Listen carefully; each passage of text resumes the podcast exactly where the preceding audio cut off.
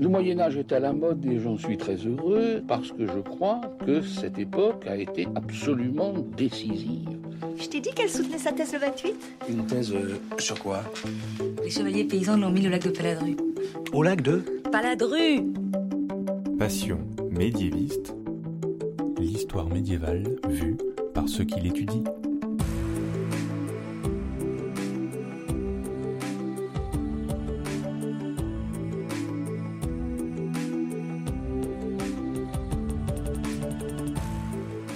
Est-ce que l'on sait tout du Moyen-Âge? Et d'abord, qu'est-ce que le Moyen-Âge? En fait, il y a autant de réponses que de médiévistes. Dans cette émission, on met un peu de côté les châteaux forts et les chevaliers pour s'intéresser à comment l'histoire médiévale est étudiée aujourd'hui par de jeunes chercheurs, quels sont les sujets qui les intéressent, pour vous donner envie d'en savoir plus et pourquoi pas donner de l'inspiration à des futurs médiévistes. Épisode quatre, Lucie et les sauts de princesse, c'est parti. Excuse-moi, mais... il y a des gens que, que ça intéresse. Pour ce quatrième épisode, nous recevons Lucie Jardot. Bonjour Lucie. Bonjour. Tu es étudiante en histoire à l'université Paris un Panthéon-Sorbonne et en juin deux mille dix-sept, tu as présenté un mémoire intitulé « Les sceaux des comtesses de Flandre et de Hainaut du treizième au quinzième siècle » sous la direction d'Olivier Matteoni. Alors pour commencer, est-ce que tu peux nous dire pourquoi tu as choisi ce sujet ? Alors j'ai voulu choisir ce sujet tout d'abord parce que j'avais fait de l'histoire de l'art avant, avant euh, pendant ma licence, et donc ça me permettait de faire aussi bien de l'histoire politique que de l'histoire des représentations, et donc d'étudier l'histoire médiévale par un objet qu'on étudie finalement très peu, qui est le sceau. En M un, je me suis concentrée donc en fait sur les princesses initialement, c'était le sujet un petit peu large qui m'avait été donné par mes directeurs, et je me suis donc beaucoup posé la question au cours de mon M un, finalement qu'est-ce qu'une princesse ? Et il en a découlé que les princesses étaient des femmes issues de la haute aristocratie, de la haute noblesse médiévale, et donc que ça englobait les comtesses, les duchesses, les vicomtesses.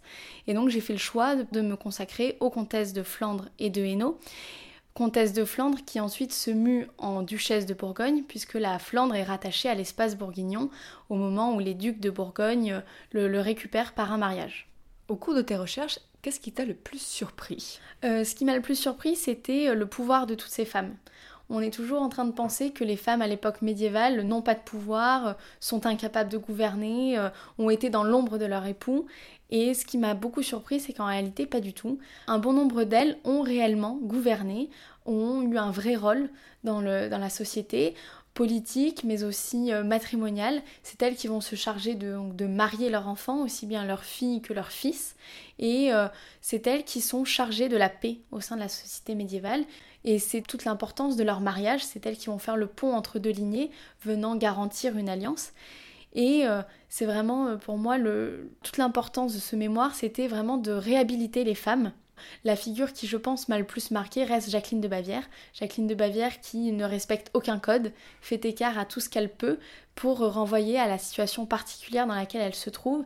Elle est à la fois veuve du dauphin de France, mais remariée à son cousin en Brabant avec qui elle ne s'entend pas du tout sur toutes les questions politiques, justement, où elle va... Euh, être tout, constamment dans la contestation. C'est finalement euh, ce type de portrait qui m'ont permis vraiment de me rendre compte que les femmes ont un pouvoir à l'époque médiévale et qu'elles ont eu de l'importance politique. Lucie, pour ton mémoire, tu as étudié des recueils de sceaux de princesses faits par des historiens avant toi, mais est-ce que tu as pu aller dans des archives pour les voir en vrai, pour les toucher, les manipuler ? Au cours de mes dépouillements, j'ai pu euh, effectivement voir les sceaux en réalité, puisqu'ils sont encore appendus aux actes très souvent, pas toujours en très bon état, mais ils le sont euh, encore. Euh, donc j'ai pu les manipuler, j'ai pu en voir la matérialité, et c'est ce qui m'a permis euh, de voir par exemple dans un sceau un cheveu qui a été euh, mis dans le, entre les deux galettes de cire. Cheveux dont on pense que ça a été mis de façon consciente et qui actuellement fait l'objet de beaucoup de recherches, notamment pour les Mérovingiens, pour lesquels on a trouvé des poils de barbe, des cheveux ou même des poils de renard. Je dois aussi retourner en Mercie. J'en suis de nouveau la reine, et ce, grâce à vous. Sachez que vous n'êtes plus reine de Mercie, Quentrit, parce que j'en suis le roi. Quoi ? Avant qu'ils soient malheureusement mis à mort, les membres du Conseil souverain ainsi que ceux de votre famille ont été obligés d'apposer leur sceau sur ces documents et consacrer mon accession au trône. Comme vous le voyez, les emblèmes sont authentiques, les documents paraffés et faits devant témoins et devant Dieu. À partir de quand les hommes du Moyen-Âge ont commencé à utiliser des seaux ? Alors les seaux sont en réalité beaucoup plus anciens que l'époque médiévale. Ce n'est pas une invention médiévale, contrairement à ce qu'on peut souvent penser. Ils sont utilisés depuis la Mésopotamie, ont été aussi utilisés par les Grecs, les Romains, aussi dans ce, dans ce même but que ce que vont reprendre les hommes médiévaux, qui est finalement un moyen de validation. Les Mérovingiens, les Carolingiens vont les utiliser, mais ce sera un droit régalien, donc personne d'autre ne peut l'employer. C'est au moment de l'effondrement du pouvoir monarchique au dixième siècle que petit à petit les chancelleries ecclésiastiques en tout premier lieu vont les reprendre. Par la suite, avec toujours ce mouvement d'effondrement euh, royal, on va avoir euh, de plus en plus de grands féodaux qui vont reprendre les, les sceaux. Donc au douzième siècle, on voit de plus en plus de princes qui vont aussi euh, le récupérer. Et au treizième siècle, on peut dire que toutes les classes sociales ont un sceau. Sans exception, que ce soit les bourgeois, les marchands, les universités et les femmes, notamment de toute classe sociale, ont un sceau. Et qu'est-ce que les sceaux de princesses et de femmes avaient de si particulier par rapport aux sceaux des hommes ? Quelles sont les différences ? Alors les sceaux de femmes ont une première particularité qui réside dans leur forme. Donc c'est ce qu'on appelle le, le sceau en navette, en référence à la navette de tissage que les femmes utilisaient. Donc en fait, c'est pour ça qu'au dix-neuvième siècle, on les a désignées euh, de cette façon. Donc en réalité, euh, si on emploie le vrai terme, on désignerait ces sceaux de forme ogivale. Particularité puisque euh, ça se prête très bien à la représentation en pied, dont seules les femmes usent, tout comme les ecclésiastiques. Et enfin, la, le, les sceaux de femmes ont pour particularité de cristalliser finalement une identité qui est très particulière, qui est celle de la femme à l'époque médiévale, et qui est très différente de celle des hommes, puisque les hommes ont une identité pérenne tout au long de leur vie. Un duc va avoir une identité à partir de, du moment où il est majeur jusqu'à la fin de sa vie. Les sceaux de femmes vont être amenés à beaucoup plus varier en fonction de l'état de la femme, donc c'est-à-dire de la fille, à la femme, à la veuve. Et est-ce que l'on sait comment les femmes choisissaient leurs sceaux communs et choisissaient ce qu'elles allaient représenter dessus ? Il est assez difficile pour nous de savoir comment les sceaux sont commandés et qui le fait. En réalité, la question qui se pose, c'est que très souvent, le sceau a été euh, donné à la fille au moment de son mariage. Donc la question est, est-ce elle qui l'a commandé ou est-ce que ses parents ont fait la commande ? Sur certains sceaux, il apparaît nettement que la première matrice a été commandée en réalité par la mère ou par le père. Tout au long de leur vie, elles peuvent en changer. Là, ce sera une commande plus spécifique vis-à-vis d'elle. Pour ce qui est du, de l'image qui est représentée, deux phénomènes jouent. Euh, tout d'abord, le premier qui est euh, très particulier à l'époque médiévale, qui est finalement celui de l'identité. L'identité à l'époque médiévale, c'est pas l'identité de le terme qu'on entend à l'heure actuelle, ça se réfère uniquement à un groupe. Ça n'est valable que vis-à-vis d'un groupe. C'est-à-dire que on va reprendre par exemple l'image de la dame en pied, parce que spontanément, on pourra l'associer au groupe nobiliaire auquel on fait partie. Et ensuite, on va essayer de synthétiser sur un module de trente millimètres euh, tout ce qu'on est et toutes les prétentions euh, politiques, idéologiques qu'on pourrait avoir. Donc on va essayer de mettre, euh, donc, dans le cas des sceaux en pied, le blason de son père, le blason de son époux. Selon s'il se place à droite ou à gauche, on va plutôt signaler que l'on est d'un sang plus noble que celui de son mari. Et euh, au dos, on va poser un contre-sceau qui, là aussi, par, au moyen du blason, va pouvoir rappeler sa préséance sur son mari ou non. Autour de, de cette figuration, on va mettre la légende, légende sigillaire dont on a pu longtemps dire que les femmes se contentaient de rappeler les titres que leur époux leur octroyait par leur mariage. En réalité, une, at- une étude plus approfondie permet de voir que cette règle est très peu respectée finalement. Dans mon corpus, sur vingt et une femmes, uniquement cinq d'entre elles le font, et elles vont avoir tendance à euh, soit mettre les titres dont elles héritent elles-mêmes, par leur père, ou par leur mère d'ailleurs, ou alors euh, commencer par donner leur prénom, donnant ensuite le nom de leur lignée, et ensuite les titres de leur mari. Et c'est l'apparition de ce qu'on va appeler le nom de famille, et ça se voit très bien notamment avec les filles qui sont issues de la famille royale. Je pense à Marguerite de France, qui va bien se dire Marguerite de France, comtesse de Flandre, et qui va de cette façon faire primer son sang capétien. Dans ton mémoire, Lucie, tu as étudié vingt et une femmes. Est-ce que tu peux nous en présenter quelques-unes qui ont fait un usage plus particulier de leur sceau au cours de leur vie ?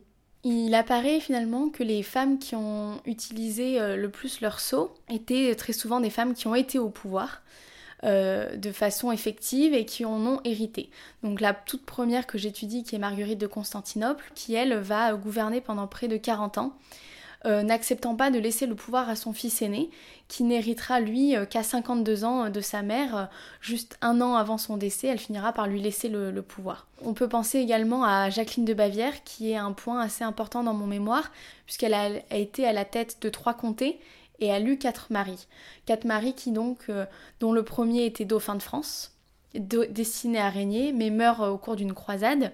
Et donc ce statut particulier de femme à la fois veuve, remariée, puis de nouveau veuve, elle va finir par fuir son deuxième mari, se grimer en homme pour pouvoir fuir la prison où elle était enfermée, va finalement se refaire des sceaux pour affirmer son indépendance.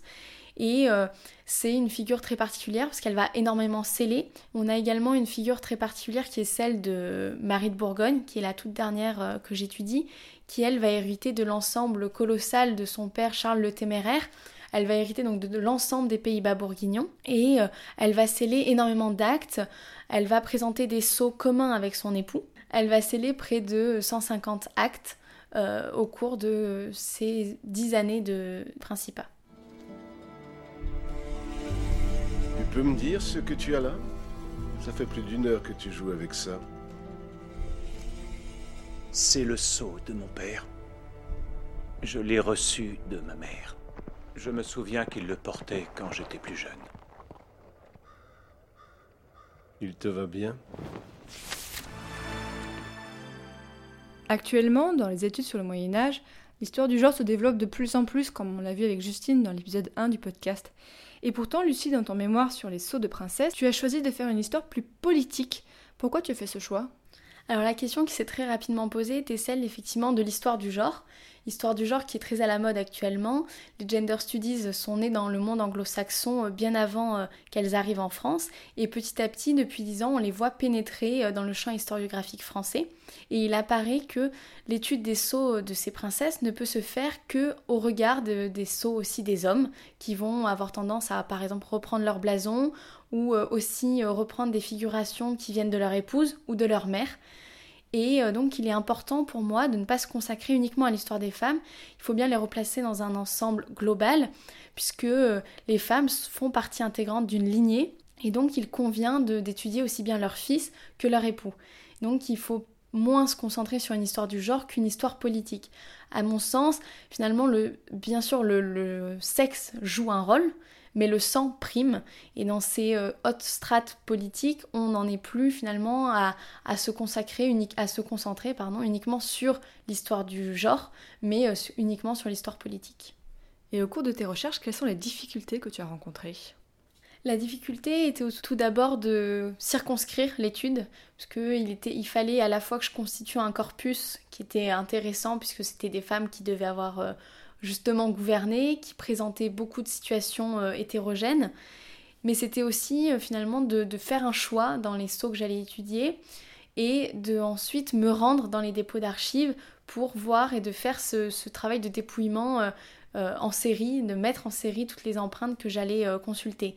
C'était difficile au début puisque je me retrouvais face à sept cent cinquante empreintes recensées et donc il fallait que je sois à la fois efficace et que je, je mette en place une grille de lecture qui me permettrait au bout de deux ans de rendre un mémoire qui étudiait aussi bien les sceaux pour leur dimension iconographique, qui me permettrait d'analyser des éléments infimes tels que les blasons ou parfois euh, des éléments emblématiques euh, très euh, minimes sur le sceau mais qui sont pourtant lourds de sens. Et c'était aussi la deuxième difficulté, c'était euh, de aussi pouvoir livrer une analyse diplomatique, donc de pouvoir dire que oui, les femmes emploient davantage cette couleur de cire, que oui, dans la chancellerie de Bourgogne, on, finalement, on suit les mêmes règles euh, que dans la chancellerie royale française, et donc c'était de mettre en série toutes ces empreintes pour pouvoir prendre de la hauteur et dégager des grandes règles diplomatiques. Et pour terminer, quels sont les conseils que tu donnerais à quelqu'un qui aimerait faire un master et donc un mémoire d'histoire médiévale ? Alors deux conseils, je pense le premier de choisir un sujet qui lui plaît, parce que ça permet véritablement de s'investir, d'avoir envie euh, quand parfois c'est compliqué, de, quand on en a marre de se lever pour aller à la bibliothèque ou dans les archives pour mener des expéditions euh, comme moi au fond de la Belgique. Et le deuxième conseil, ce serait de ne pas se décourager au tout début du Master un, où c'est finalement très difficile pour l'étudiant qui arrive, qui ne sait pas ce qu'on attend de lui, qui ne sait pas faire de la recherche puisqu'on ne nous a jamais appris, qui reçoit très peu de conseils puisque finalement on ne nous les apprend pas, on doit apprendre sur le tas.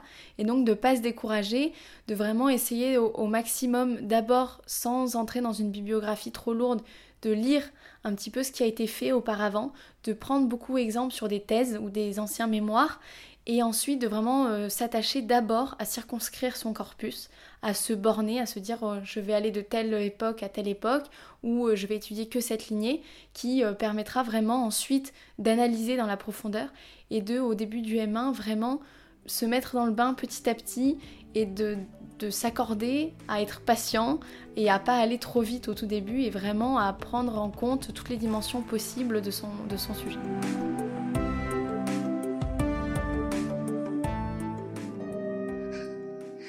Ah, chienne de vie alors. Il faut pas dire ça. Bah, flou, et qu'est-ce que vous voulez dire d'autre? Ah non, il y a dix jours, moi je vous le dis. Et oui, il ne faut pas se décourager, alors merci Lucie pour tes conseils, et merci pour tes éclairages sur les sceaux de femmes, de comtesses et de princesses au Moyen-Âge. Merci de m'avoir invitée. Si le sujet vous a intéressé, vous pouvez retrouver plus d'informations dans la description de l'épisode sur SoundCloud. Et sur SoundCloud aussi, vous pouvez écouter les trois épisodes précédents du podcast, c'est-à-dire l'épisode un, on avait Justine qui nous a parlé de la reine Gerberge, l'épisode deux, Ombline, qui nous a parlé des dragons au Moyen-Âge, et l'épisode trois, c'était Paul et le roman de renard. J'en profite pour lancer un appel. Si vous aussi, vous étudiez l'histoire médiévale, que vous faites un master ou une thèse, et que vous avez aussi envie d'être invité dans Passion Médiéviste, vous êtes les bienvenus dans l'émission. Pour cela, il suffit de m'envoyer un mail donc à l'adresse f point cohenmoro arobase gmail point com, je mettrai l'adresse dans la description, avec un résumé de votre sujet et je vous répondrai très vite. Alors surtout, n'hésitez pas à vous abonner à nos comptes sur Facebook et Twitter pour suivre notre actualité, et le prochain épisode sera consacré aux messagers en temps de guerre à la fin du Moyen-Âge. Salut!